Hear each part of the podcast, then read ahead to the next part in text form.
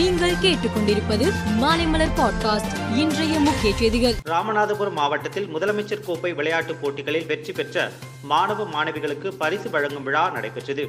விழாவிற்கு தலைமை தாங்கிய அமைச்சர் ராஜகண்ணப்பனுக்கும் திமுக எம்பி நவாஸ் கனிக்கும் இடையே கடும் வாக்குவாதம் ஏற்பட்டது. இதனால் அங்கு சிறிது நேரம் பரபரப்பு ஏற்பட்டது. சைதாப்பேட்டையில் நடைபெற்ற பாஜக சாதனை விளக்க பொதுக்கூட்டத்தில் பாஜக மாநில தலைவர் அண்ணாமலை கலந்து கொண்டு உரையாற்றினார்.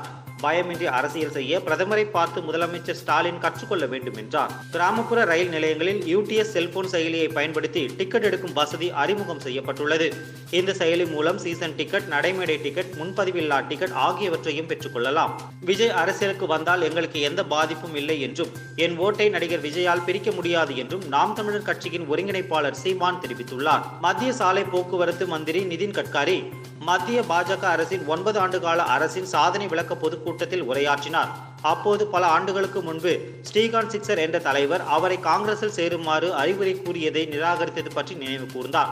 நான் கிணற்றில் குதித்தாலும் குதிப்பேன் காங்கிரஸில் சேர மாட்டேன் என்று அந்த தலைவரிடம் கூறி மறுத்துவிட்டதாக நிதின் கட்கரி தெரிவித்துள்ளார். தமிழ்நாட்டில் இருநூற்று முப்பத்தி நான்கு தொகுதிகளிலும் பத்து மற்றும் பனிரெண்டாம் வகுப்பு பொதுத் தேர்வில் முதல் மூன்று இடங்களை பிடித்த மாணவ மாணவியருக்கு அகில இந்திய விஜய் மக்கள் இயக்கம் சார்பில் சான்றிதழ் ஊக்கப்பரிசு வழங்கும் விழா நேற்று நடைபெற்றது. பன்னிரண்டு மணி நேரத்துக்கு மேலாக மேடையில் இருந்து இறங்காமல் நடிகர் விஜய் விருதுகளை வழங்கினார். செர்பியாவில் அதிபருக்கு எதிராக தொடர்ந்து போராட்டம் நடைபெறுகிறது. நேற்று பெல்கிரேட் மற்றும் பல்வேறு நகரங்களில் பல்லாயிரக்கணக்கானோர் திரண்டு பேரணி நடத்திய நிலையில் போராட்டத்தை இன்னும் தீவிரப்படுத்த உள்ளதாக போராட்டக்காரர்கள் உறுதியேற்றுள்ளனர்.